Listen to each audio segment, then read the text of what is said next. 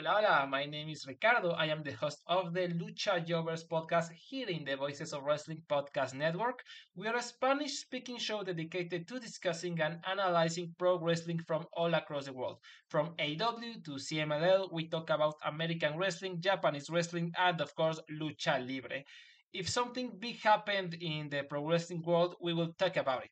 So if you know Spanish or have a friend that knows Spanish or want to practice your lucha libre pronunciations, go listen to the Lucha Jovers podcast right here in the Voices of Wrestling Podcast Network. Nos vemos por ahí.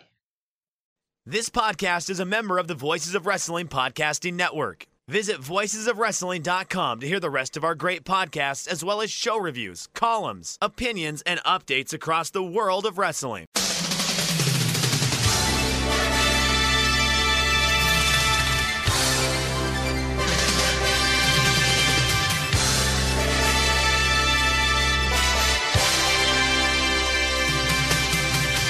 Hello, everybody, and welcome to the Super J Cast. I'm Joel, joined by Damon McDonald. It is Sunday, the 18th of June, 2023. This is episode 263, and we are megastars now in Yeah. Canada.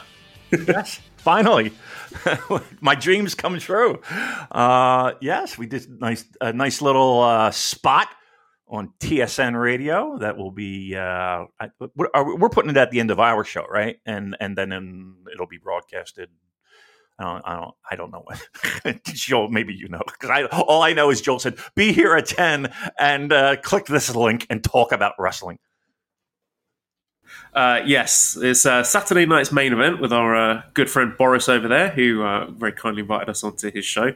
Um, I had to bite my tongue and, and withhold all my anti AEW bile that I was spilling out. I'm going to save it for here. You're going to get all that now, but uh, in that radio segment, I was uh, a little bit more diplomatic. Yes, yes. We knew we were at a uh, we were on a national audience, and we needed to make sure that uh, we minded our p's and q's. Number one, uh, and then two, of course, uh, we didn't want to.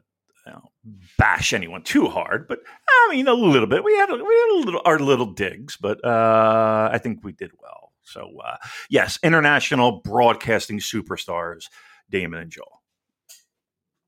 There we go. And also, a happy Father's Day to all the dads out there. Uh, who is the best New Japan dad, Damon? Like in strictly dad terms. Dad terms. If you had to pick what, one of the guys to be your dad for a day, who are you picking? Uh boy. Uh who's my daddy is what you're trying to ask? Is that what is that what we're asking here right now today? Um I would say, and this is only because not only because, but because uh way back when Shinsuke Nakamura against Yuji Nagata was kind of like billed as Nagata's last chance. Um and they did this little video with him and his kids and his wife, and it was lovely. Uh, so uh, that seems like a good pick to me. I'm going Yuji Nagata. Uh, I have always got the same answer, and it's Goto. Who I don't know if you follow him on Instagram, but he's always uploading. There's always such wholesome content with him and his family. And I know I've spoken to wrestlers within the company who say that he is just the most dedicated husband and father. And like quite honestly, Damon, a guy who I take a lot of inspiration from to to try and make myself a better husband and a better dad. So um, yeah, Hiroki Goto, you are the man. Um, not just tag team champion, but a, a dad champion as well. Do you uh, subscribe to his methods of failure in in championship matches? I wonder, did, you know, does he do that for dad stuff as well? Like if he's, I'm, I'm trying to think of an equivalent where I can roll out the standing under the waterfall gag. to cleanse himself. He's now the he's now the uh, uh, yeah. He has to get a sensei for diaper changing and stuff. he's like, I just can't get it down. What? what wipe first? Why? Why would I do that? Oh. Coming into the, the custody battle lawsuit in the courtroom with all the, the Japanese scripture written over his chest. I've done this. There's no way that. yeah. See, now this is the quality content TSN they, they want. They want this. I know we didn't get any wanking jokes in the, the segment there. No, we could What a shame. not. We could. We this is uh, we we are uh, on strict, not FCC. We have the FCC here in the states, but I don't know what it is in Canada. But yeah, would, we would be uh, we would be banned from the radio. Well, uh, we are not going to be talking that much today because there's not really a huge amount to discuss. So there was uh, a show today, a New Japan Road, Road to Strong, which was also billed as the Blue Justice 12. There was a, a big Yuji Nagata thing going on. I I don't know if it was his anniversary or birthday. I don't know what it was. I, so they just picked the best dad to do it. Yeah. Uh, but just a few little tidbits from the recent shows. Uh, keep an eye out, and I've been talking about him for weeks, but Kosei Fujita, we know now he's no officially no longer a young lion. He is uh, part of TMDK, and he's being, but I wouldn't say particularly strongly, but he did get a pin over, was it Gedo a couple yeah. of weeks ago, and he's he is getting in more offense in these matches. He looked pretty strong against Wato, who was had a time limit draw with Oiwa today, but that's something to keep an eye on. Fujita because now that he is no longer a young lion, just look for those little breadcrumbs that showing his ascension up the card. Uh, Alex Coughlin, he's got a new entrance where he stands um, behind a screen and then it shows the silhouette of his enormous muscles. And he's now calling himself the Deadeye Dreadnought. War Dogs just looking really great. Both um, the Dan Maloney and Clark Connors junior tag team and the Gabe Kids, Alex Coughlin pair they have been some of the highlights of the shows, and I'm really excited about the Independence Day shows coming up to see uh, what they can do in competitive title matches. Uh, Shota Umino and Ren Narita were on the same side today, but they were they were beefing. They were going at each other afterwards Aww. because I believe they're facing each other on day one of the Grade One climax. So keep an eye on that. And interesting that Yota Tsuji and Sanada are still beefing a bit because obviously they had their match at Dominion. They are in the same G1 block, and we know that New Japan like to have these um, trilogies within a calendar year. I would not be surprised if we see. Obviously, we're going to see Sanada versus Tsuji 2 in their G1 block, but I wouldn't be shocked if we get it again at some point before the year is up. So keep an eye on that one. And uh, main event was quite fun today. It was like the the New Japan dads uh, plus Wato against uh, the best of all Japan. So there was Wato, Kojima, Tanahashi, and Nagata against Yuma Anzai, both the Aoyagis, Atsuki and Yuma, and Kento Miyahara. So that one was a lot of fun. Um, it enhanced my enjoyment re-listening to Paul, who, who joined us last week from Emerald Flow Show and gave us some insight on all those All Japan guys. So that was a pretty fun main event. You know, we, the guys that we wouldn't normally see on a New Japan show. Uh, so I would say that's worth checking out just for the variety and seeing some of these these top stars of All Japan Pro Wrestling. But that's about it as far as the New Japan shows this week. Nothing that I would say is must watch, but kind of show if you've got on in the background, there's some always some satisfying little nuggets you can take away there. I wish there was something that could be done where I'm not saying that New Japan buys any promotion. Uh, I know everyone gets a lump in their throat when anyone even thinks of something like that. But you know, pro wrestling landscape has changed tremendously. Um, and they are valuable or could be valuable cogs in the wheel when it comes to um, spicing up cards and just having instant um, dream matches at your disposal. Like there's, I, I look, phrase it however you want, whether it's a working agreement or a partnership or whatever. I really feel like this is something where New Japan can possibly, possibly uh, purchase a another pro wrestling company in Japan. I would not be surprised if we see that by the end of the year. What do you think of that? That is quite a hot take. I was going to piggyback off that with an interesting question from our Discord. So this is from Gig, who says, "Do you think that Abema and Noah being owned by the same parent company, Bushiroad, frequently doing business with Abema and New Japan, airing on Abema plus TV Asahi, owning both a little bit of Abema and New Japan, makes them poaching Kaito Kiyomiya a little less likely or have no effect, the proverbial not shitting where you eat. And uh, Andrew jumped in with the point that TV Asahi and Cyber Agent have an extremely close partnership. So if we're looking at reasons why New Japan and Noah are working together so closely, that sort of TV uh, broadcast station political situation could be the, the root cause of it. I mean, of course, there was the stuff that um, uh, what's the guy's name?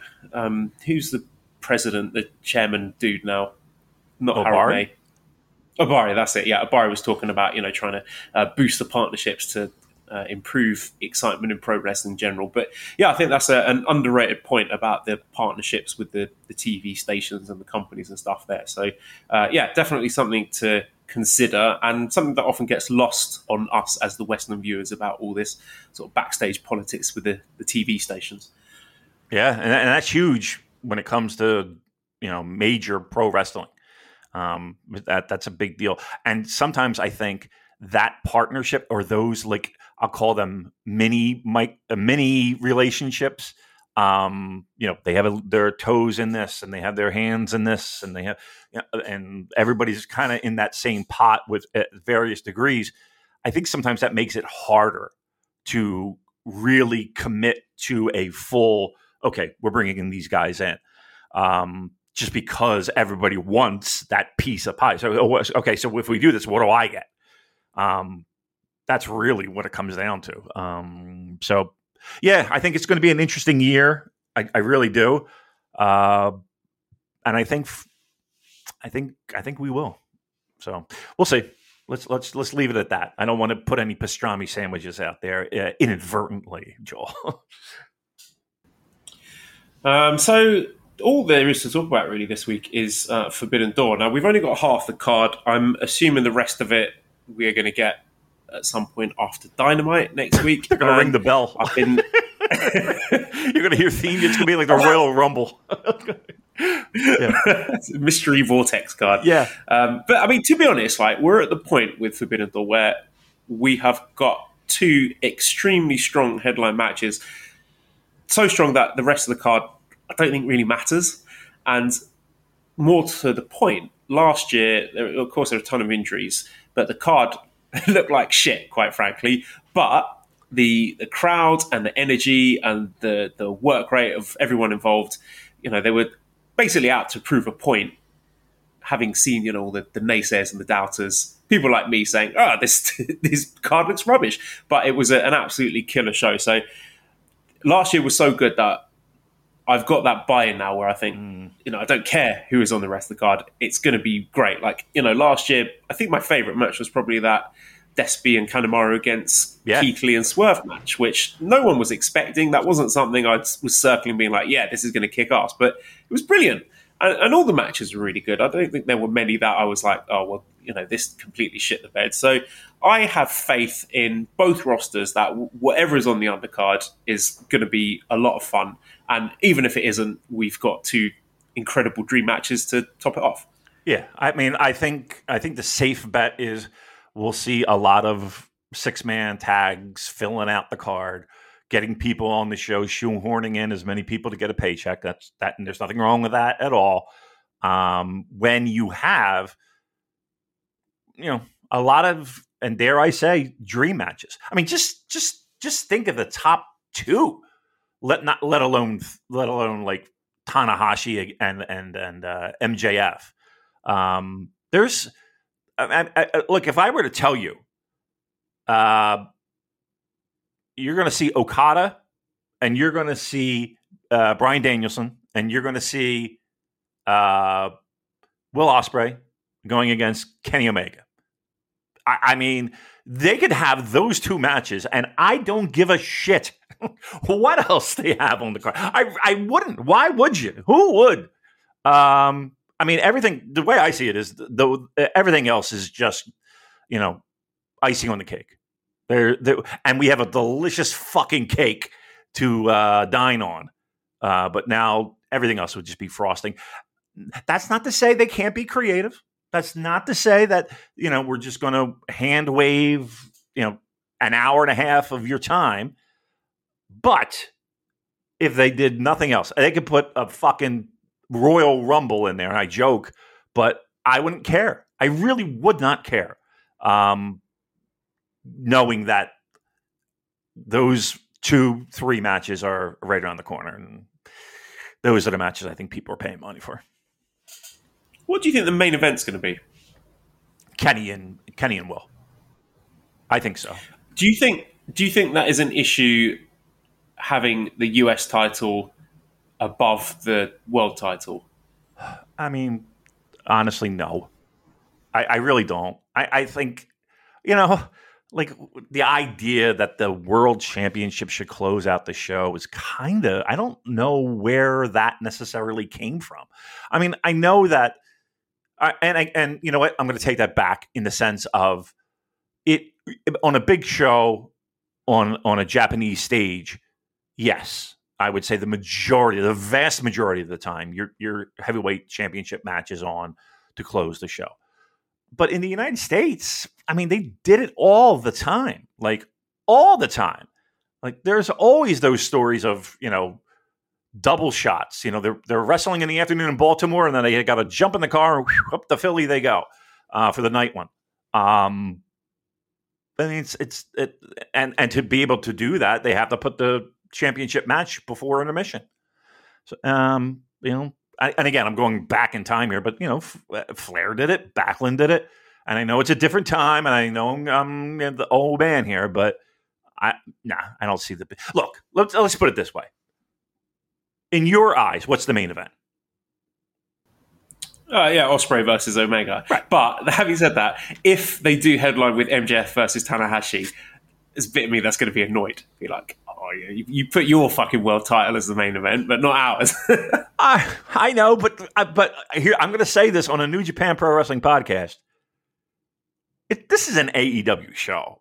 Yes, yeah, you are correct. Yes, right. it's an AEW show. Yeah, right. So I mean, with all due respect, uh, I mean, you know, look, we're just lucky to get out of there with our belts. you know, we're lucky to get out of there with our U.S. title and our uh, IWGP Heavyweight Championship intact. Uh, everything else, yeah. Until great. until Jack Perry starts shooting on Sanada, like locks in a, a, a, tight inside cradle, one, two, three, seven minutes into the match, and runs off with our belt. Yeah, yeah. The Chicago screw job is in effect, or the Toronto screw job. Excuse me. Uh, yeah, I tell you what, I was looking at going. Obviously, I'm not. Uh, just was too much of a headache. But look, it's it's going to be a fun show, and uh, the idea of some of these matches being live and spending a Sunday watching, I, I can't ask for anything more. You know, every every look, everybody knows the political matches. Everybody knows the matches where, of course, this guy's going to beat this guy because you know, and of course, this guy's wrestling this guy because that guy can easily, you know, look at the lights. Um, that being said, look, if you're if you're a fantasy booking kind of person, um, and why would you be? But but uh, if you're a fantasy booking kind of guy or gal, uh, this is this is some juicy fucking stuff. Juicy stuff. And they got Kevin Kelly. Oh yeah, that's a good point. Actually, uh, let's touch on that because Kevin is now doing commentary for the new AW weekly show Collision. Uh, he says he will be doing that unless he has New Japan commitments, in which case there will be someone filling in for him. We don't know who that is, uh, but Eric writes in and says, let's say as an intellectual exercise, Kevin is exclusive to AW's new show, which is not, but just as an intellectual exercise. Chris and Gino are great, but would they need a play by play guy? And if so, who? Um, I would go for Ian Riccaboni. I really like Ian. I think he's terrific. And he would be the guy that I would be calling if Kevin decides to call it a day with New Japan, which, you know, hopefully that doesn't happen, but he would be my my next pick for sure. Yep. I, I think that's exactly where I would go. Yeah, they would need a a a person to do a little bit of, of, of that heavy lifting. I think Gino and I think Chris provide a role and a service, but like to overextend that, that might be asking a lot. That being said, um, AEW, I mean, they locked up a stud behind the microphone. I mean, uh, uh, look, you you you could say what you want about Excalibur, but I think given the circumstances, he's carrying a ton of those guys who barely watch the fucking product, let alone uh, are able to provide play by play or you know call a match or what have you. Um, and and be able to plug shit and and do all the things that you need to do as a live broadcaster. Uh, man, they got they got themselves they got themselves I, I, like like who else uh, is, is even in the running? Like like they're winning best announcer of the, of the year consistently. Like AEW will just just just mail them the award. Just, I don't know anyone else that's on their level that could that could compete like that. Okay, well, let's look at some of the matches. I'm not going to repeat the things that we said on our uh, TSN appearance, but uh, we have the IWGP World Heavyweight Championship with Sanada defending against Jack Perry. Um, let's call it what it is. This is not a sexy matchup, which is ironic, really, considering how handsome both of these gentlemen are. Uh, the AW fans and the Western New Japan fans have greeted it with a, a mixture of um, indifference and derision, which I always thought was going to be the case because the crossover of Western Sanada enjoyers and AEW midcard enjoyers is a Venn diagram slimmer than Perry's chances of winning this match. Um, I mean, I tried to have a look and see how the Japanese New Japan fans were receiving it. It appears to be mild curiosity, but we've got to be honest and say that there aren't too many people excited about this match. And look, I understand why it's been booked. Tony Khan doesn't want one of his top guys eating a pin to Sanada, who, you know, let's be clear, he's 100% winning this match.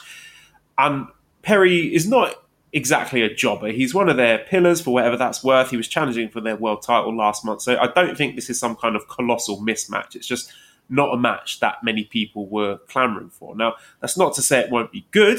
We've got two good looking guys, not the Noah faction, but um, you know, two handsome guys who are hopefully going to be working their socks off to win over the doubters on both sides. And, and like I said, the whole vibe of Forbidden Door last year was weird matches on paper that ended up over delivering because of the atmosphere and the whole vibe from top to bottom of both rosters wanting to put on a great show and silence the doubters. So I think it would be foolish to hand wave this from a quality aspect. I think it will be good.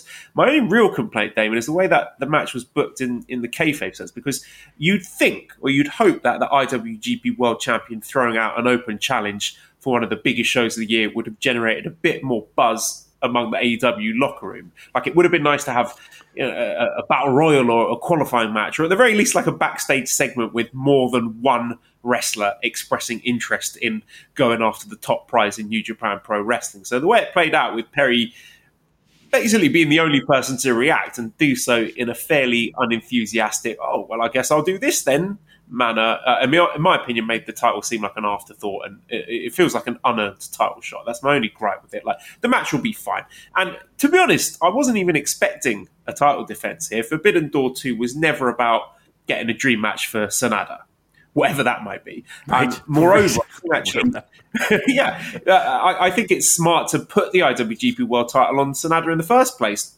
to give them more flexibility in booking the actual dream matches for Forbidden Door. Like Okada and Ospreay are the guys earmarked for the dream matches, and I think either of them holding the IWGP World Title would have complicated that and, and compromised that. So Forbidden Door is not about dream title matches. The titles aren't really important here. And, actually, I go so far as to say they're an active hindrance to getting those dream matches. Mm-hmm. So, Sanada actually getting a singles match and a title defense, that's a bonus. I, I, wasn't even sure he was going to be on the show. He isn't heavily promoted for the US strong events for New Japan. I thought we might get like a multi man tag match with just five guys against I don't know, Jericho Appreciation Society or, or, something similar. So I think I've actually taught myself into acknowledging that Sanada versus Perry is probably the best we could have expected in terms of the book in politics. And at, at the end of the day, when we've got Okada versus Danielson and Omega versus Ospreay too, like you said, Damon, the rest of the card is just gilding the lily. Yeah. Uh, you know, it's here. Here's what I will say. I agree with you 100% when uh, you say, you know, looking on paper last year, we we you know had a lot of changes going into that show. Boy, did we ever! Uh, and yet, the stuff on paper that maybe we were kind of side eyeing uh, turned out to be pretty great. I mean, everything up and down the show was was pretty great. Uh, I think you'll see the same thing happen here. And truth be told, if I'm worried about anything in this match, if I'm worried about anything in this match, I'm worried about Sanada more than I'm worried about Jungle Boy. Like Jungle Boy's going to do everything he can to make it, you know, as as entertaining and enjoyable and as New Japan centric, and I put that in air quotes, as he possibly can. Why? Well, um, that, uh, uh, you know, if, if if he raises some eyebrows in the back and say, oh, who's to say that doesn't equate into a few Japan tours or you know, just gaining the trust of New Japan brass to to have some you know extra work. I know AEW has 900 shows now, but um, I mean that's always in the back of people's mind is okay. It's another opportunity for more money. So yeah, I mean I, I'm sure that's how he's thinking of it. Sanada, on the other hand, again, let, us see. Um, I, I, I don't know what Sanada is going to show up. Uh, I'm hopeful that we have the current version and he doesn't regress back into it's a night off and vacation and uh, I'm going to go hang out with uh, Auston Matthews and Mitch Marner in Toronto. Got to throw in my Maple Leafs plug. Uh, but we'll see. We'll see. Uh, but yeah, I, I, I, think this is a definite Sanada win. I would be. Here's here's what this match is to me. This is a match where Sanada is, trust me, a background player, and they're trying to advance a an AEW storyline with uh, Jungle Boy supposedly maybe turning heel. So we'll see but I think that's the, the, the, you'll leave that match not even knowing that he wrestled Sanada. Let's put it that way. It'll be about some type of post match angle. We'll we'll see. Yeah, agreed. Uh, we also have the AW World Championship with the champion MJF defend or, or MJD as Tanahashi's been calling him. Tanahashi keeps getting his name wrong yeah. in the uh, Japan Pros, which is a lot of fun uh, against Hiroshi Tanahashi. So uh, yeah, I'm not going to regurgitate everything that I said on uh, the the interview we did with Boris, but um, I, I, will say that Gedo, you know, he should thank his lucky stars. He's got someone like Tanahashi that he can just uh, trot out for these sort of easy defenses. Because uh, once Tanahashi's not able to do this anymore, then yeah, a, little bit more thought is going to have to go into this. Because um, yeah, I said to you a few months ago that it's going to be Tanahashi, and you balked at that. You were not happy with that. Have you changed your tune on this? Uh, I don't like it, and and I and, and again, the only reason is is the fact that yeah, once again, it's it's, it's Hiroshi Tanahashi uh, being the guy that you know. There's only so much Teflon the guy has on his chest. Um, look, he's not. I, I can't imagine him winning a title.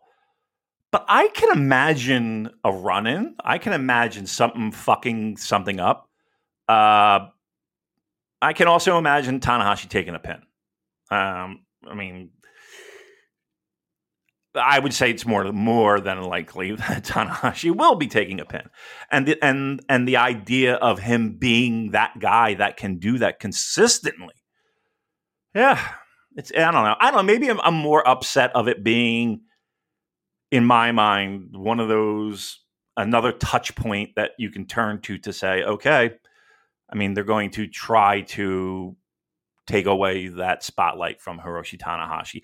And that just means that, you know, we're getting old and we're moving on and all that stuff. So, um, yeah, I mean, I think, I think it's safe to say Tanahashi's looking at the lights. Uh, yeah, as I said earlier, I mean, I think that, that damage was done when he got pinned by Chase Owens after like seven minutes in the, the G1 last year or the year before. I can't even remember when it was. But uh, yeah, there you go. Uh, we also have the IWGP US Heavyweight Championship match with Kenny Omega in his second defense. yes, defense number two. Yeah. Fucking January uh, against the challenger Will Ospreay. Uh, this, I, I'm finding it really hard to pick because I think this is connected to whatever happens in the special singles match between Danielson and Okada because I do not think that two New Japan guys are going over in these matches. Uh, so I know you talked about it in, on our TSN segment about perhaps stretching this out to a trilogy. So I would not be surprised if there is a draw here. Yeah. Is that crazy? No, not at all. Not at all.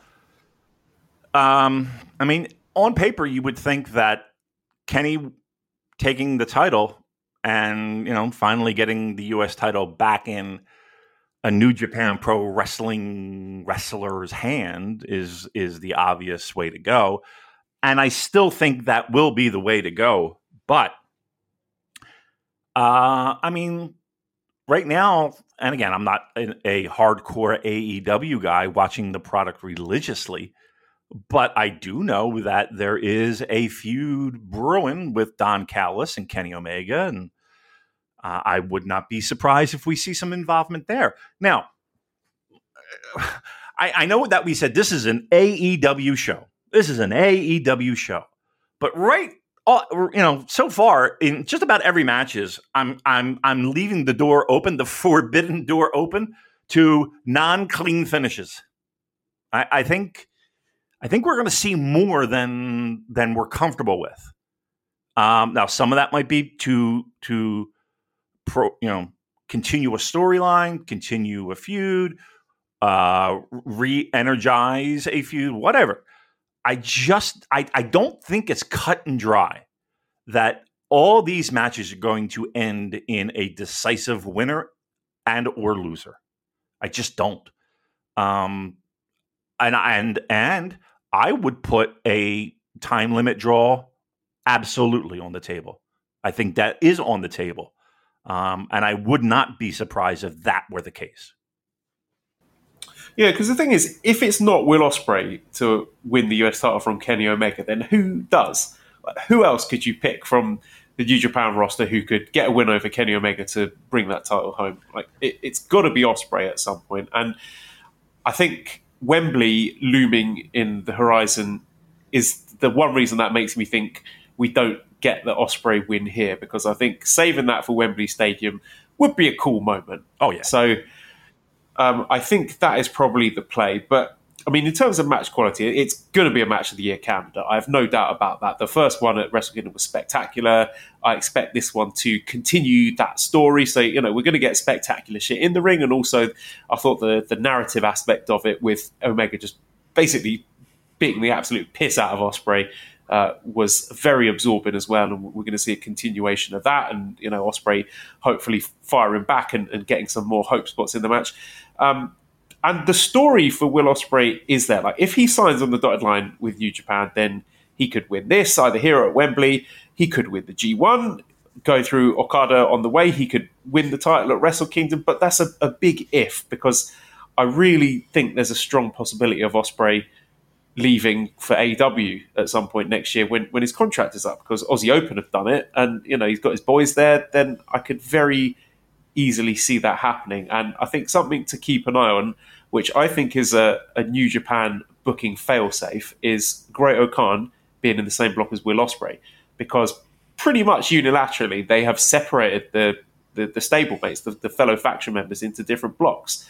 Um, there are a couple of exceptions. Evil and David Finlay being in the same block is one, and that's got like a massive red lights flashing on it because that's a big main event. Um, uh, so I would expect something to happen there and they could have easily put Great-O-Khan in A block to keep him away from Ospreay, away from Henare, away from Jeff Cobb, um, and that would have fit the the, the um, you know the theme of A block of all these sort of young guns. But they didn't. They put Great-O-Khan in the same block as Will Ospreay. Why have they done that? You know, maybe I'm putting more thought into it than they have, but part of me thinks Great-O-Khan's getting a win there, and if Ospreay decides to leave, then they are pulling the trigger on that as some some kind of uh, United Empire leadership change angle where Great-O-Khan is like, well, I beat you in the G1 and blah, blah, blah. They, they can use that as the sort of the, the, the spark point to have something happening there. So those are my big question marks around this match. It's the long term future of Will Ospreay.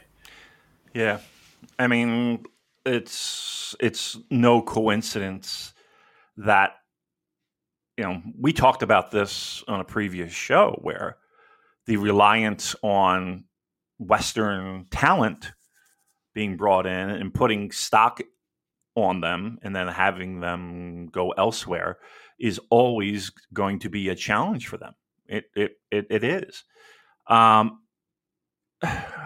I, I mean, look, I don't know the percentages of Will going full time AEW, and and here's the thing: there still is that partnership, so it could be uh, a, a more seamless um, transition. I don't know if that's the word I'm looking for, but you know, the idea of him being full time AEW does not limit the fact that he, you know, can still wrestle on New Japan shows and cards.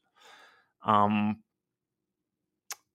but I don't think there's any doubt in my mind that New Japan knows this and they build stars and they've built stars quickly. Right? This this we'll call it the graduating class really uh, is being groomed to be the stars of the promotion sooner than later. So, you know, that's a failsafe too. I mean, they they New Japan is the best in the world at doing that because they have to be, right? They have to be the best in the world because they don't have a choice. They don't have a choice. Um, anyway, uh, Will and Kenny is going to be great. It's going to be fucking great.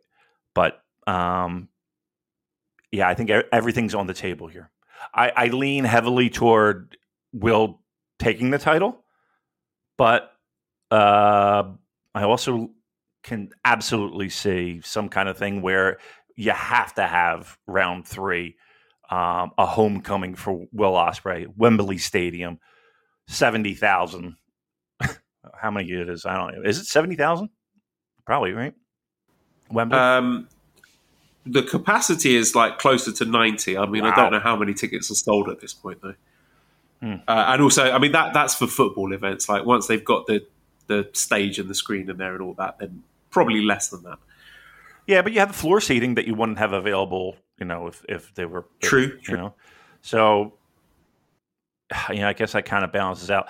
Uh, I mean, give me another money pro wrestling match that would satisfy the audience at Wembley Stadium. Um, and be significant enough for the the audience at Wembley Stadium. The only other one I could possibly think of would be Punk and Kenny? Um, unless they run back Punk and MJF. Yeah, but I think or is that is that big enough for Wembley Stadium? I don't. I mean, I don't think to to headline, but I think the curiosity of these two guys actually going to blows backstage, blah blah blah blah blah, that possibly could. Maybe maybe I'm wrong. Maybe maybe I'm you know kind of silly with that. Um, I think Will and, Kenny are are the is, is, the option, unless you do like Okada Omega again. Would you do that again? I the, yeah, that did pop into my head actually when you were mentioning alternatives. Um, I could definitely see that, uh, but again, is that just a special singles match? Like, is this a timeline where Ospreay has already won back the US title, and then at Wembley it's just Okada Omega as a special singles match? Because I mean, yeah, I could see that. That could definitely happen. Right. I mean, I mean that's a big building. yeah, there's gonna be a ton of people. This is a, that is a major fucking show. Uh, they got to put something special on top. So again, we're fantasy booking, but okay. Uh, where else you want to go here? Uh, well, yeah, we've got the special singles match with Bryan Danielson versus Kazuchika Okada, and I think they're missing a trick if they don't have Okada doing some sort of Mr. Miyagi Daniel-san uh, gag in there somewhere. but um, wait, wait, wait, wait, wait. I'm sorry, I'm sorry. Wait, wait, wait. There you go. Yay! Um, actually, one thing I forgot to mention that uh, I'm, I'm really selling New Japan short here when we discussed MJF versus Tanahashi and why Tanahashi cannot lose under any circumstances, and why Okada cannot lose under any circumstances.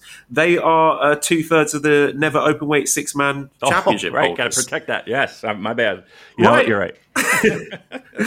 so, um, I, I mean, what are your expectations going into Okada Danielson? Because I, I can't remember who it was. Someone wrote in last week or the week before saying that it's happened five years too late. Yeah, maybe these guys are not at their physical prime, but in terms of interesting character development, I think we have reached the apex here with uh, you know Black Trunks, Prick Okada, and angry bearded Danielson. You know, this is a completely different guy to his WWE form, and I think the wrestling is going to be great. I mean, we, we know this, but I am all in in a way sort of low key more excited about the sort of character dynamics between these two guys because there's going to be a lot of sort of grumpy veteran energy in this match. Um, yeah, what are your expectations going into it? Pretty high. I mean, pretty high. I, yes, I, I, while I would agree, this is not five years ago or seven years ago or even 10 years ago. Um, that being said, I look, I'll take a banged up Okada and a banged up Bryan Danielson any day of the week because, uh, and even they've said it in various ways, but you know, once the music hits and you go through the curtain, you know, you you're you're Superman, you're a superhero, um, and they get that, and and they're able to to push themselves for that. They, I I I don't think that either guy is thinking, oh well, you know, maybe we you know, take it easy by no stretch. Like this is a dream match, I would say, for both of those guys you know, if if actual pro wrestlers have dream matches, I don't think that they are blind to the significance of this uh, for pro wrestling fans. You're going to get, you know, um, what are we holding there? 15,000, 16,000 raving pro wrestling maniacs. Like, I don't think you're going to have a ton of casual fans. I really don't. Like, this is a show that people will travel for. And this is a show that people who are solid pro wrestling fans are going to be into. So I think just that energy in the building of everybody knowing what's going on. You know, Dallas, while, you know, everybody can shit on the attendance, that crowd was maybe the, the greatest pro wrestling crowd I've ever been around in the sense of they got it and the fact that they stood for five minutes applauding before they even locked up Okada and Tanahashi in a G1 match on U.S. soil. Like, that's mind blowing to a lot of people. And a lot of those people would never have an opportunity to see that. So, to have that, you know, all those elements in there, the wrestlers themselves knowing the significance, a massive show, a buzzworthy show, uh, and fans that are salivating for this and have wanted this for for for years. Nah, I think this is I I, I I'm not even going to throw it out in the universe. What I was going to say, but uh, I I honestly think that there is no way this match will be a disappointment to anyone. I think I think this will be this match and and and Kenny and Will. Uh, boy, tell, again, tell me, tell, give me anything uh, underneath. The, those two matches, I think, are going to absolutely fucking roll. Well, one match that was heavily hinted at on Dynamite but not officially confirmed was Orange Cassidy against Zack Sabre Jr., possibly with both of those titles on the line. Is it the, I don't know what the AEW one is, the North Atlantic or All yeah. Atlantic or International? I don't know what it's called now. Right. And uh, Zack's TV title. But that is one that I would be excited about just for the character dynamics, if nothing else. Like you could see Zack doing his gimmick where he gets all angry and shouty, uh, getting increasingly irate at Orange Cassidy shenanigans. And I think the wrestling would be really good as well. Like I think we saw Orange Cassidy's style meshing really well with Ospreay's high intensity, high flying style last year. And I'd be interested to see the hands in pocket stuff meshing with Zack's grappling submission based style. So I think that would be a lot of fun. Um, also raises interesting questions if you know we do have these two singles champions having a match together. Um, is that one that you would like to see? Uh, you know, um, I think for me personally, uh, again on paper, probably not the matchup I would go with, but every time I say that, I'm pleasantly surprised by what the end result is when, with one of those big time uh, Orange Cassidy matches. Uh, yeah, I mean it's a it's a weird dynamic. Can it work? Sure, it could work. Um, I'm curious to see how they pull it off. Um, they already are are it, it, it feels like anyway, like like Orange Cassidy is somewhat being prepped for a little New Japan stuff. Feels like it, possibly.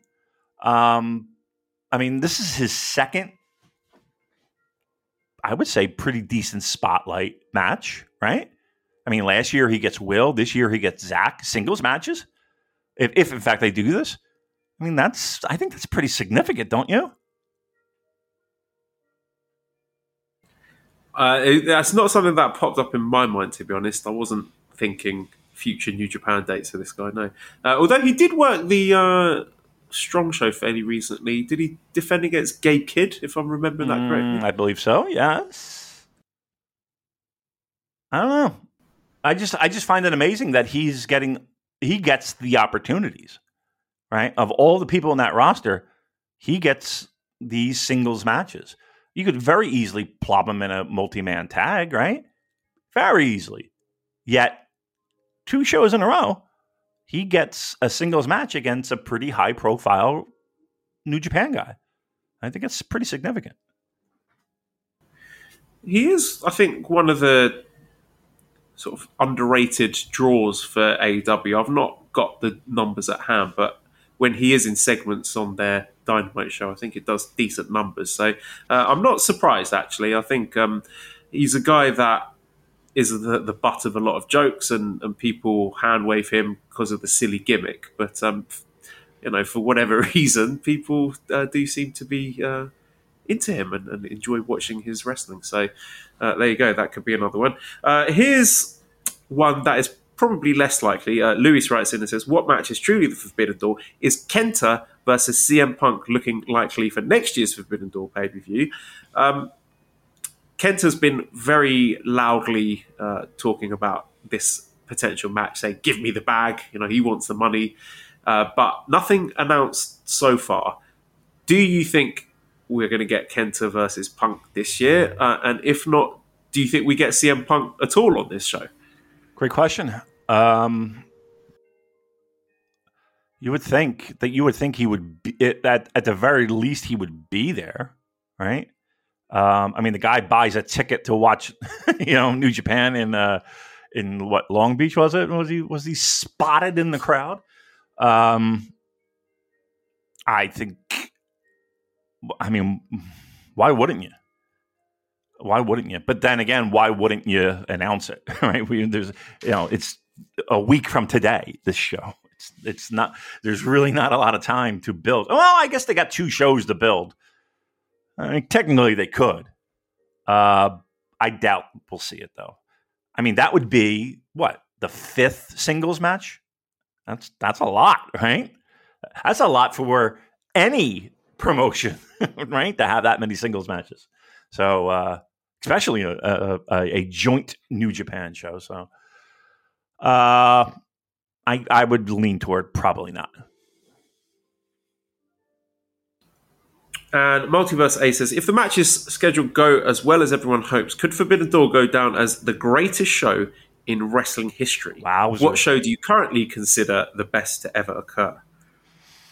I mean, look, there are plenty of shows that would be in that argument. Not even just from a, a Japanese pro wrestling perspective, but uh, American pro wrestling as well. Um, what was the greatest? You know, I have a lot of nostalgia for like stuff like I don't know Wrestle War '90 or uh, you know Great American Bashes or shit like that. Um, I'm gonna let's let's uh, let's keep it to modern e times, you know, 2000s and on. Uh, when was the Houston WrestleMania? That's always seems to get a Oh, lot yeah, that's love. 2001. I was going to say that one. Yeah, WrestleMania X7, so Yeah. 2001. I would say that and Wrestle Kingdom 11 are right up there as t- probably two of my, my my top two favorite wrestling shows of all time. Yeah, Levin's up there. Uh, hmm. You know, I'm trying to think of like complete shows because obviously there are individual matches that you know I am, am completely in love with, love with. But I'm just thinking top to bottom show of just everything great. Um, you know, not for nothing, there was probably an ECW show thrown in there somewhere that was probably one of one of the best, right? Uh, I don't know top to bottom. Even when I was there for G1, I don't know if top to bottom it was the greatest show I was ever at. Like the finals matches and the semifinal matches were pretty fucking awesome, but the best show top to bottom. Hmm. I don't know. I would have to ponder that, but I think I think that's a good start with what you got there. Oh, uh, Super J Cup. How about the original Super J Cup? Oh, Uh, yes, yeah. Yeah, that's that's number one for me. Definitely number one. The original Super J, and even the ninety. What is it? 94, 95? They have another one. Um, both of those are fucking spectacular. So, yeah, I don't think you can go wrong there. in the hobby, it's not easy being a fan of ripping packs or repacks. We hype ourselves up thinking "Ah, maybe I can pull a Ken Griffey Jr. rookie card, but with zero transparency on available cards and hit rates, it's all just a shot in the dark. Until now. Introducing slab packs from arenaclub.com, the only repack that provides real value, a complete view of all possible cards, and clear hit rates for each one. Now, when I buy slab packs at Arena Club, it finally feels like I know what I'm getting. I was able to open an Arena Club slab pack, and and I'll be honest, it was a lot better than what you normally do. Say you go to a card show and there's a random innocuous brown bag of cards, and yeah, you can open it and look, it's going to be junk. You're you you know what I mean? Like you know what you're probably going to get in those. Maybe you find that fun. And sometimes I do. Sometimes I like just opening up cards and saying, "Ah, hey, look at some random cards, whatever." But if you're really in this game to to find value and find particular cards, it sucks to have to buy these mystery packs and it ends up being you know almost nothing you know nothing of value. Not with arena club. You can display again of all available cards hit rates grading. So you know that when you're opening up the slab pack you are going to get something valuable. You are getting something good. And arena club in addition to having those great slab packs we just talked about is also a marketplace for card collecting buying trading selling displaying all that sort of stuff but those Arena Club slab packs, man, they are revolutionizing the repack game with transparency. After your pulls are revealed, they'll immediately be placed in your vault for safekeeping or trading and selling, and you can have them officially graded by Arena Club as well. So again, setting these things off, it's going to be officially graded by Arena Club, and the Arena Club grading process is accurate, fast, and transparent with full grade rationale provided and explanation of how your card was scored. So whether you're buying, selling, trading, or displaying, Arena Club is the card collecting platform that you have to check out. So right now, I've got a special offer here for Voices of Wrestling Network listeners. You can get 10% off of your first purchase by going to arenaclub.com slash VOWnet. Again, that's arenaclub.com slash VOWnet. Now, that's a crazy offer. That's 10% off a $400 slab pack. $40 off right there. 10% off your first purchase. No matter what that purchase is, 10% off. Again, that's arenaclub.com slash VOWnet. arenaclub.com slash VOWnet for 10% off your first purchase on Arena Club. And we thank them for sponsoring the Voices of Wrestling Podcast Network.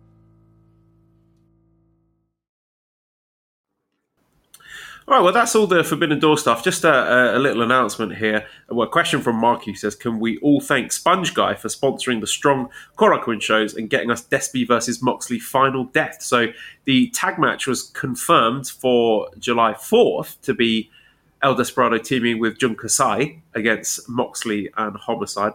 And Mox has challenged Despy to a final death match on the July the 5th strong Korakuen show. So there's there will be blood, Damon. there will be blood. Uh, look, not for nothing. It's, as I like to say, Uh, it's going to make me tune tune in, right? Whereas before, I probably would hand wave a show like that, right? Maybe catch uh, just the matches I needed to catch. you don't you don't think they're going to deliver? And even the strong guys, I think, are going to work their fucking tails off because once again, everybody's looking for work and everybody wants to to do a little tour. I'm sure put, put that check box next to their resume. Uh, yeah, I mean that that's going to be those two matches are going to be silly. They're going to be silly. So yeah, it looks like I'm watching pro wrestling on July 4th. All right, well, that's all for today. Do stick around um, for our TSN segment with uh, Boris and the guys from uh, Saturday Night Main Event.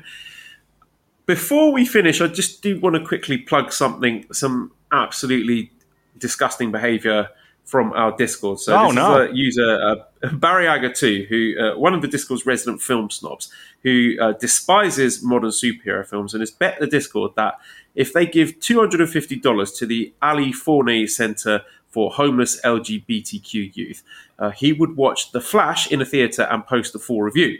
Uh, the 500 and 750 tier is that he will watch it again via streaming and live blog it. The 1K tier is he gets the uh, the lovely lady that he is dating to go to screening with him. And should the discord reach 2.5k and or 5k he will approve a list of discord ideas for punishment that the discord will vote on to determine what suffering he must endure for the kid. So we're currently at 388 us dollars. All right. uh, now w- regardless of whether or not you want to uh, put Barriaga through absolute torture which he deserves because uh, he's uh, uh, an absolute miscreant. But um, I mean, even if you don't, if you're not a part of the discords and uh, you have no interest in, in punishing this poor guy, just donating anyway. I mean, it's a great cause to give to. If you just go to www.aliforneycenter.org forward slash donate, uh, just give some money, send us a screenshot, and we'll just throw it on the pile and uh, subject this guy to uh, some more uh, the flash based torture.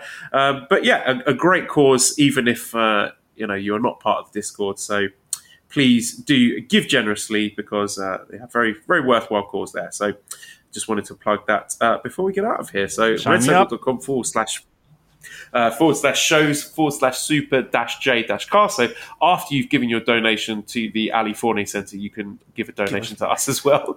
Uh, you get- you get Discord link if you want to get. yeah, you've got the card out already. Just keep it out there. Why not?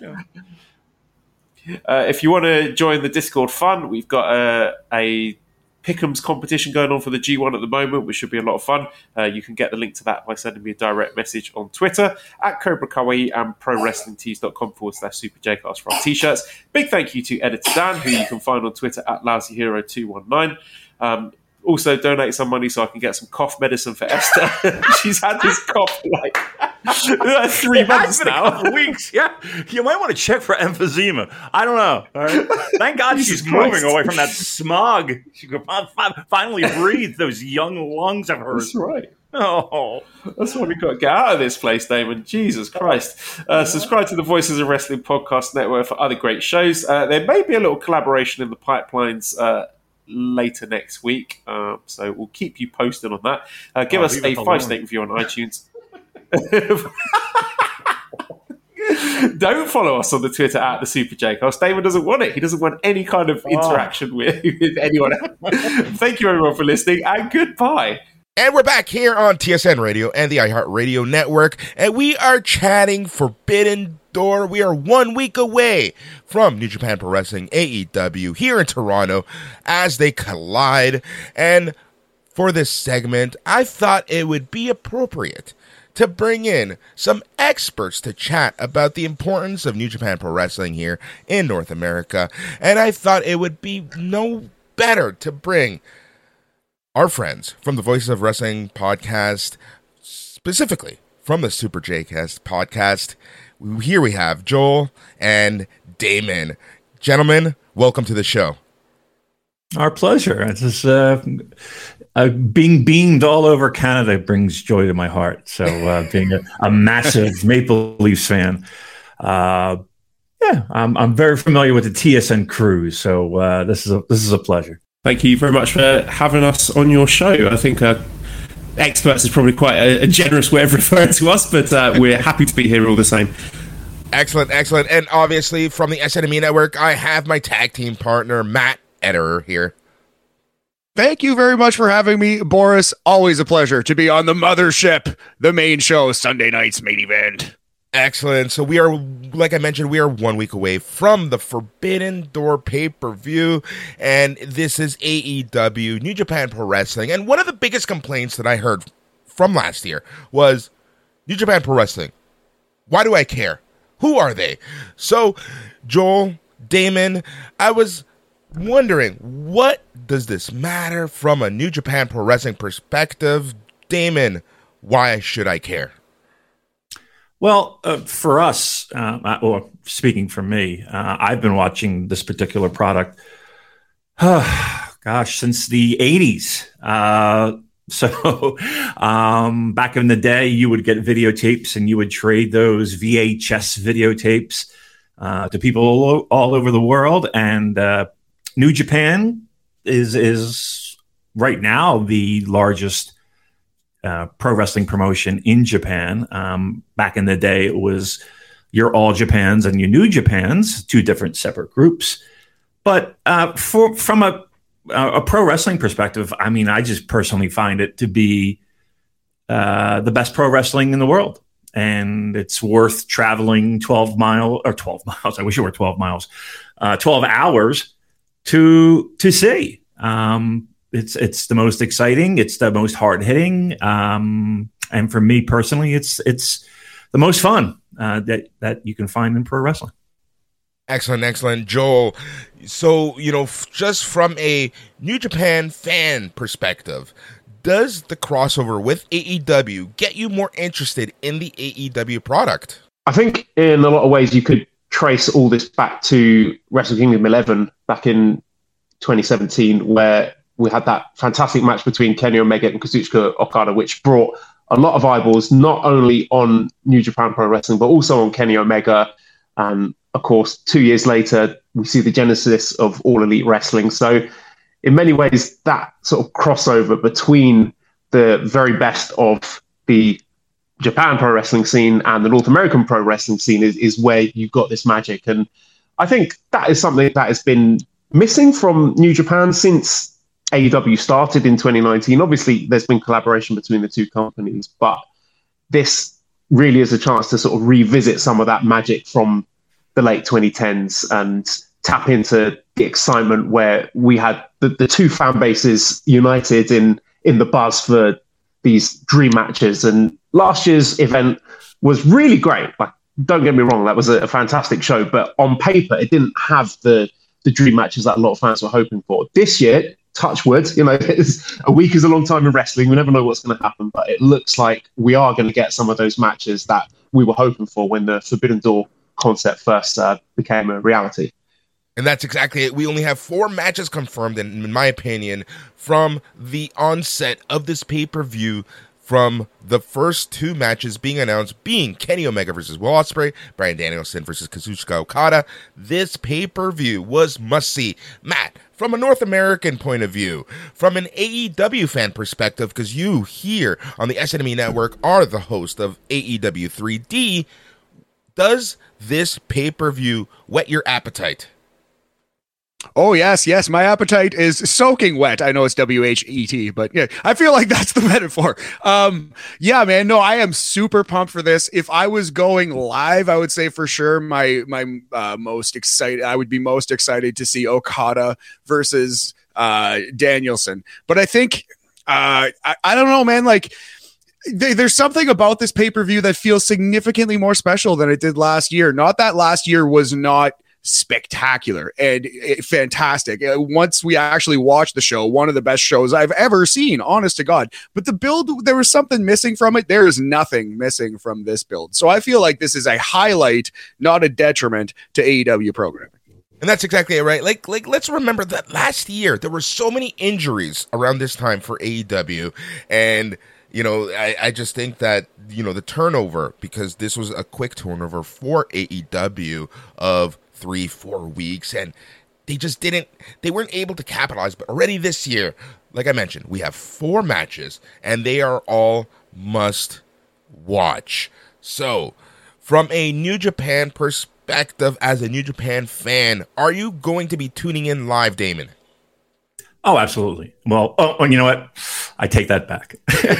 Only because I do have a prior commitment uh, when it comes to uh, a favorite band of ours that are rolling through. But um, I will be glued to my phone probably the whole show, uh, and then I'll be watching it as soon as I get home. So, yeah, it's exciting. Um, I, I guess as a pro wrestling fan, these are the kind of matchups that people have been salivating and, and dreaming of for, for years.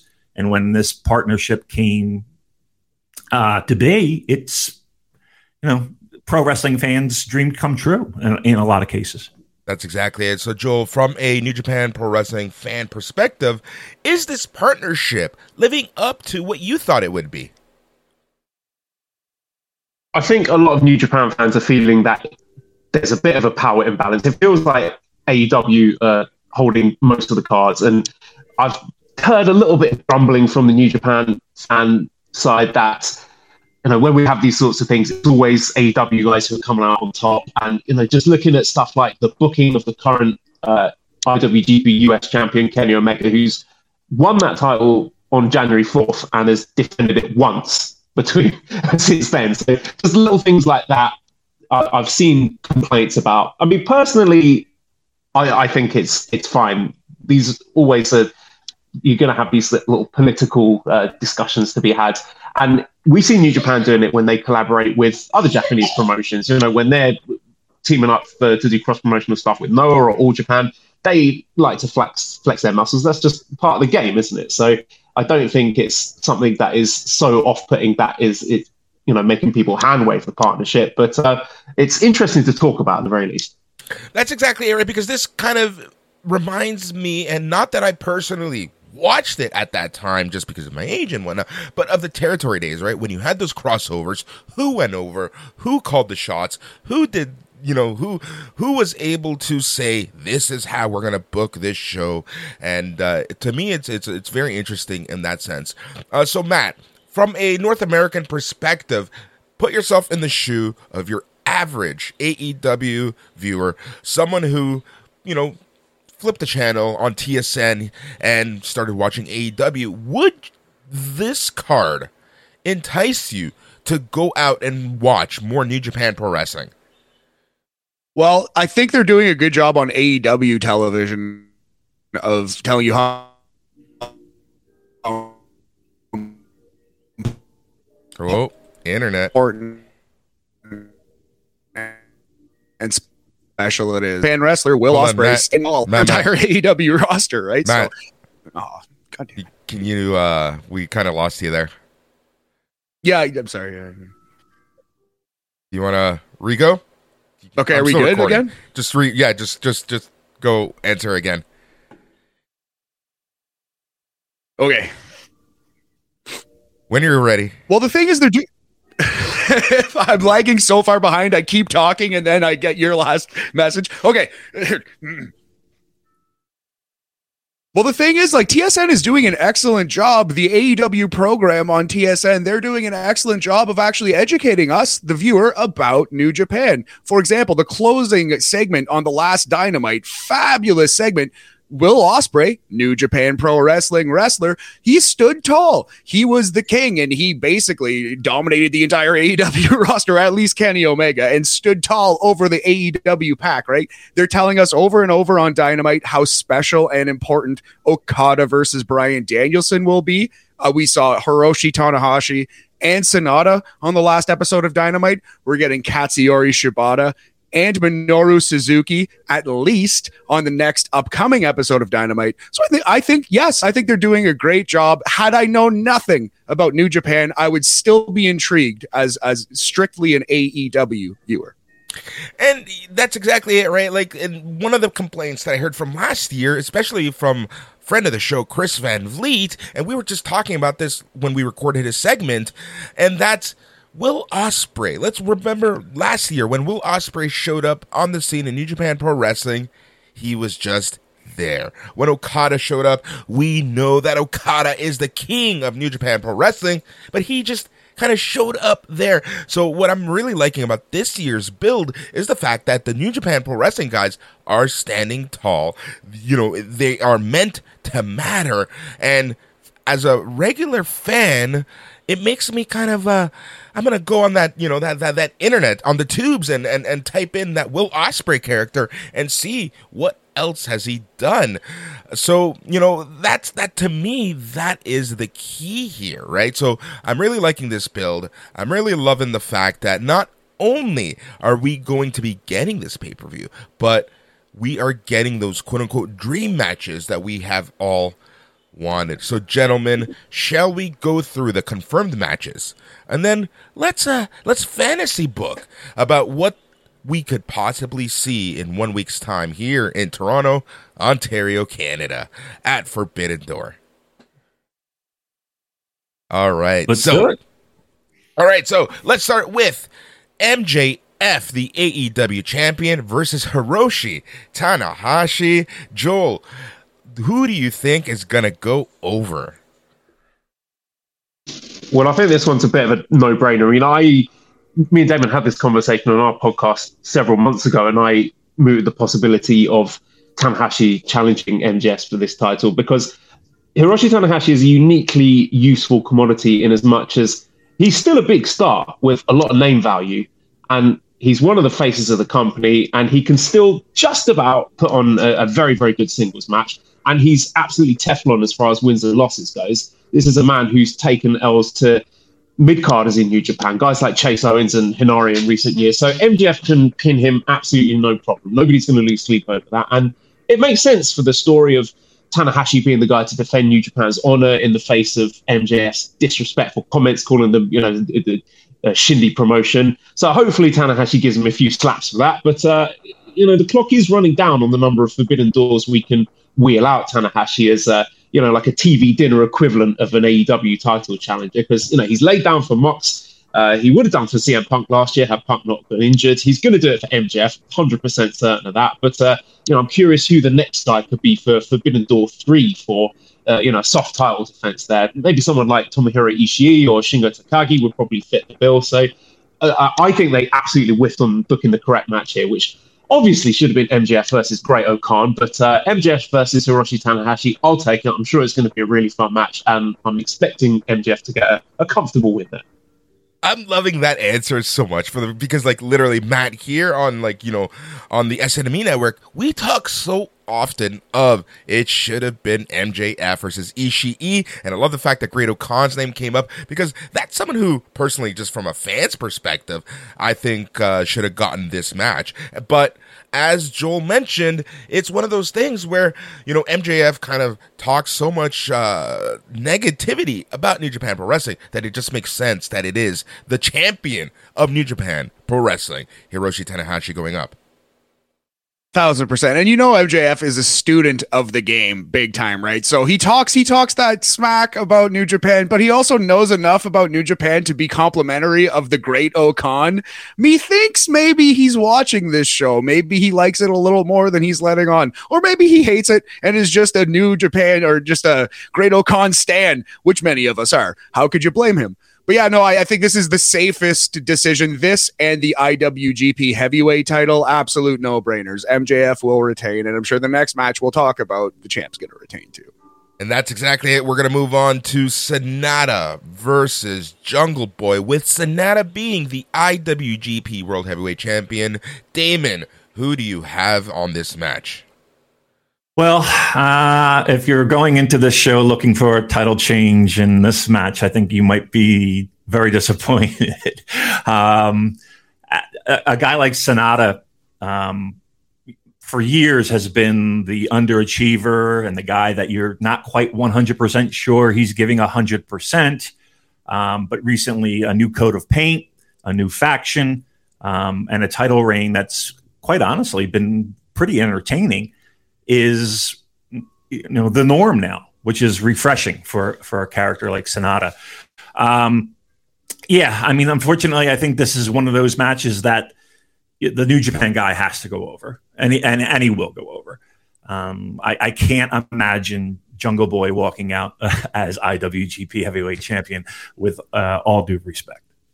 That's exactly it. So Matt, let's uh let's look at this from an AEW perspective. You and I talked about this on the BAM show, Boris and Matt Weekly here on the SNME network, and we talked about the possibility of this being the catalyst for Jungle Boy finally going heel.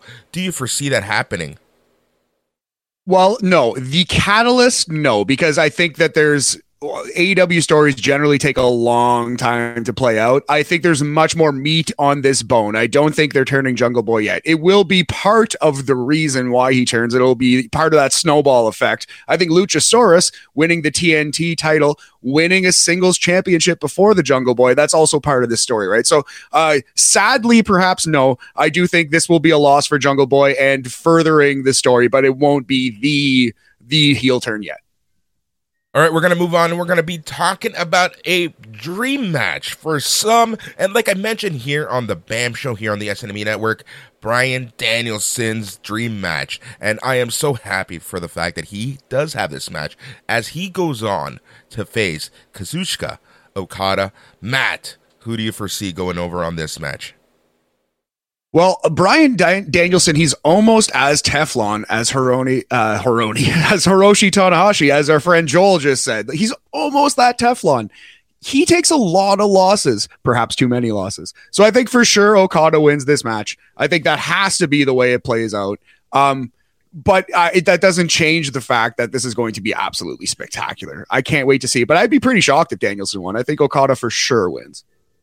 Joel, do you, do you do you agree with that? Do you think that Okada is getting the W on this match? I think so. With the G1 Climax just around the corner for New Japan, I don't think New Japan will want one of their top stars taking a loss on a stage like this. So I think looking ahead to the block that Okada's got ahead of him in the G1, where he's got Will Ospreay in that block, that we're going to talk about in a moment. I think we're looking at uh, an Okada win here. Um, but also, I don't think we can rule out the possibility of um, time limit draws, whether it's this match or the following match. Uh, if you want to stretch this out and make a, a program of it, you know, have rematches somewhere down the line, I wouldn't necessarily rule that one out too. But uh, gun to my head, I would say Okada gets the win here. And that's exactly because we are going to move on to part two of probably a lot of people's match of the year from January 4th at Wrestle Kingdom. That is Kenny Omega versus Will Ospreay for the IWGP United States Heavyweight Championship. Damon, who is going to get the W here? Well, uh, I, I, would like to see Will take uh, the belt home and uh, finally get some defenses for it. it would be wonderful, uh, especially on uh, maybe some uh, New Japan Pro Wrestling specific shows. Um, I think though the big the biggest picture in this is the idea of two of the the, the best pro wrestlers in the world today um, meeting once again in a big spotlight show that you know quite possibly could build to even bigger things in the UK at Wembley Stadium. Um, so I don't know if there will be a clear cut winner. I, I think Ospreay, if again, if we were going to put the Super J Cast branded gun to my head, um, that would be uh, Will Ospreay's to take. Um, but I think the big picture is a continuation of this. I, I don't think it ends here, and I think uh, this program still has legs.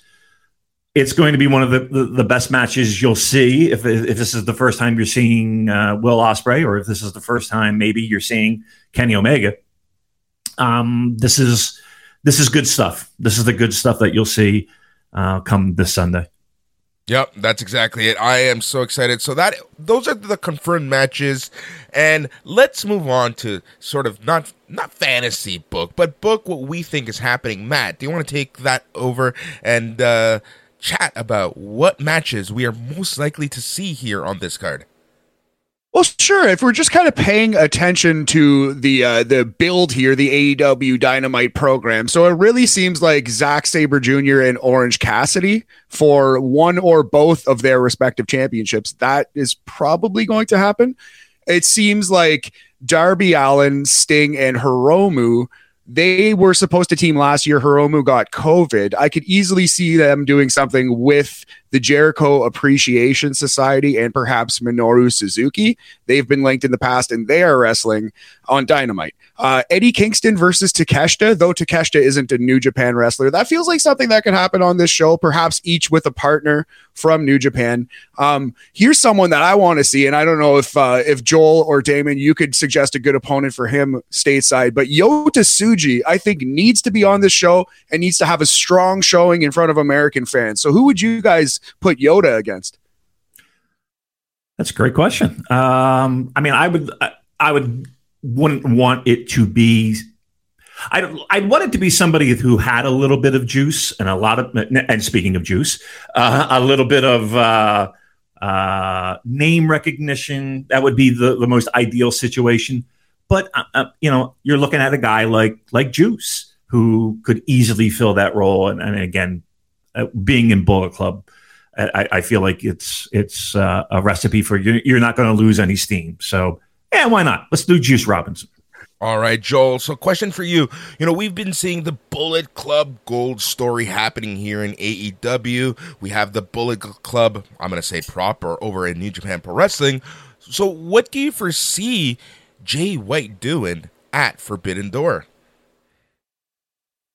Well, there's a lot of eyeballs on the War Dogs iteration of Bullet Club, as, as they're calling it in New Japan at the moment, where we've got our new leader, David Finlay and his new recruits, uh, guys like Clark Connors and Alex Coughlin and Gabe Kidd and Dan Moloney. So it would be great to see some sort of tag interactions between those guys. I mean, I don't know if Jay White has four guys that he can team with against all of those, but uh, I mean, certainly I wouldn't look past something like Jay White and Juice Robinson versus David Finlay and I don't know, Gabe Kidd. I mean, Gabe Kidd's my favourite out of that bunch, so I think it would be great to give him some spotlight and there'd be a lot of entertaining trash talk between them. And yeah, that would be my pick. Uh, Juice and Jay against uh, Finlay and Gabe Kidd. I think that would be a really fun match.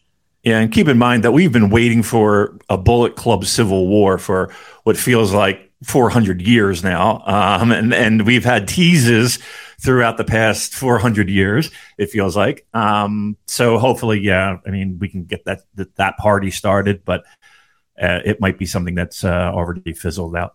That's exactly. Can I, I throw like in a, a, a, Sorry, I sorry. I just say... wanted to throw in a, a dream opponent for. Um, you were mentioning an opponent for Yota Tsuji. I think, given yes. Tsuji's background and the excursion he did in CMLL, I think Andrade El Idolo would be a, a, really fun opponent for him. I think their styles would mesh really nicely, and there could be some uh, quite spectacular stuff in there. I don't think it's going to happen, but that would be a really fun match. That would be on my uh, low key dream match wish list.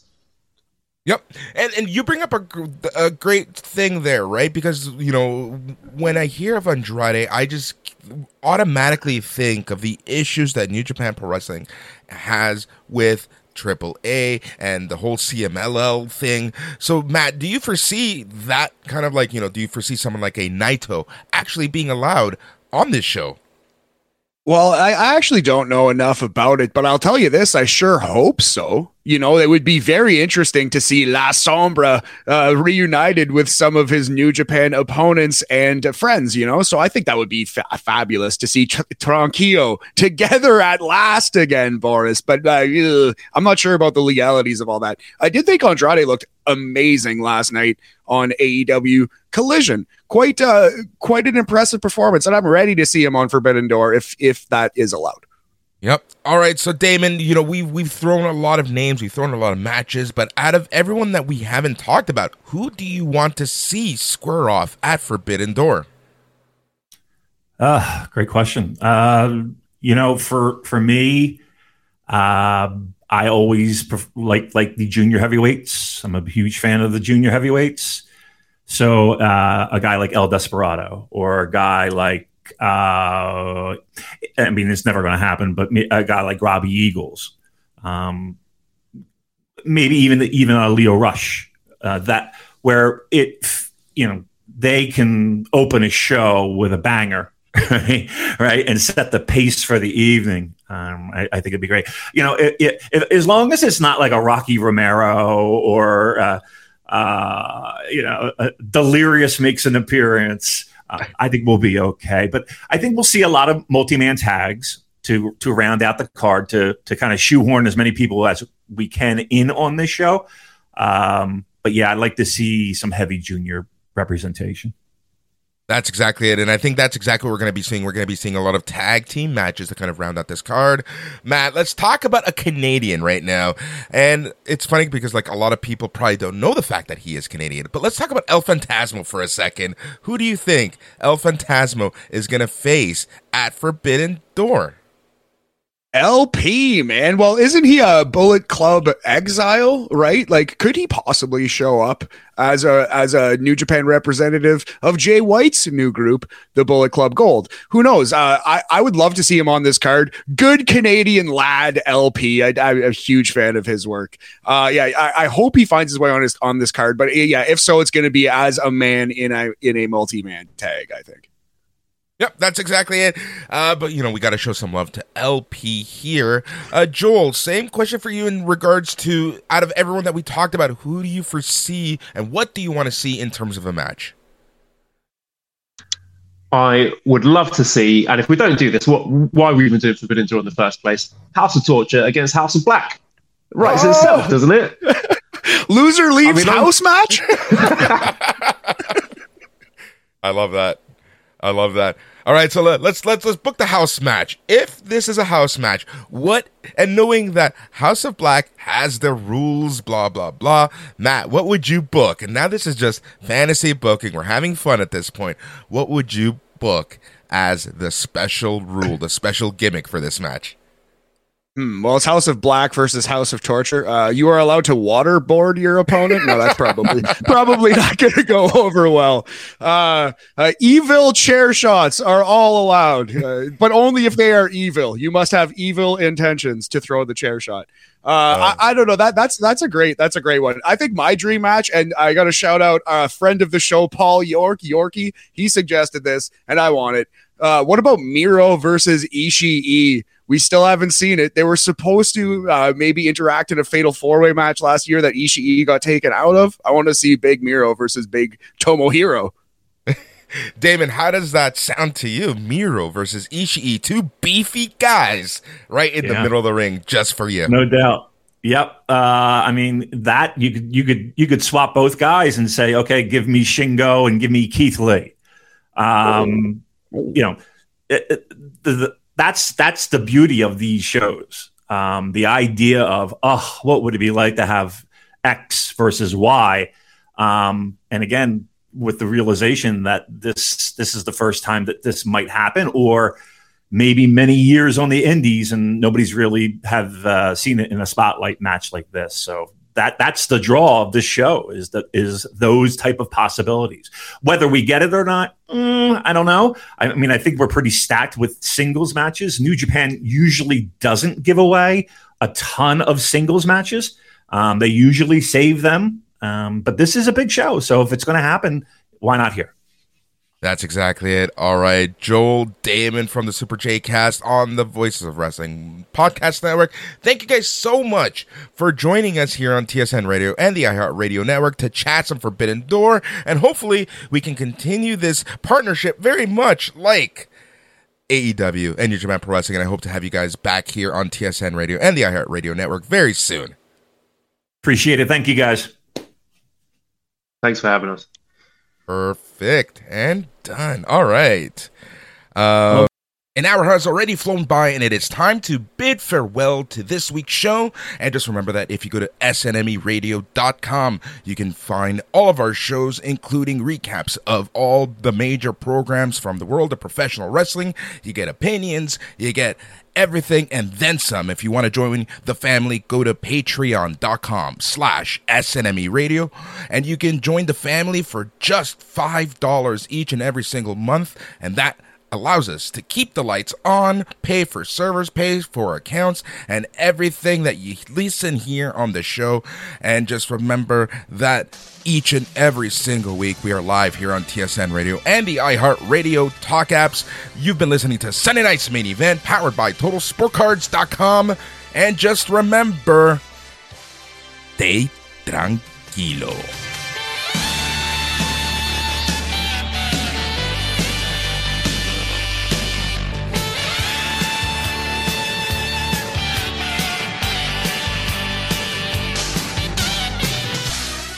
Hello, everyone. My name is Taylor, And I'm Kelly. and we are the co hosts of Jumping Bomb Audio, the number one show all about the world of Joshi Pro Wrestling. Episodes drop every other Monday where we discuss the biggest Joshi news, review shows, and preview the hottest upcoming Joshi action. So, whether you're a new fan or an old fan, we've got something here for you at Jumping Bomb Audio. Check us out on the Voices of Wrestling Podcast Network.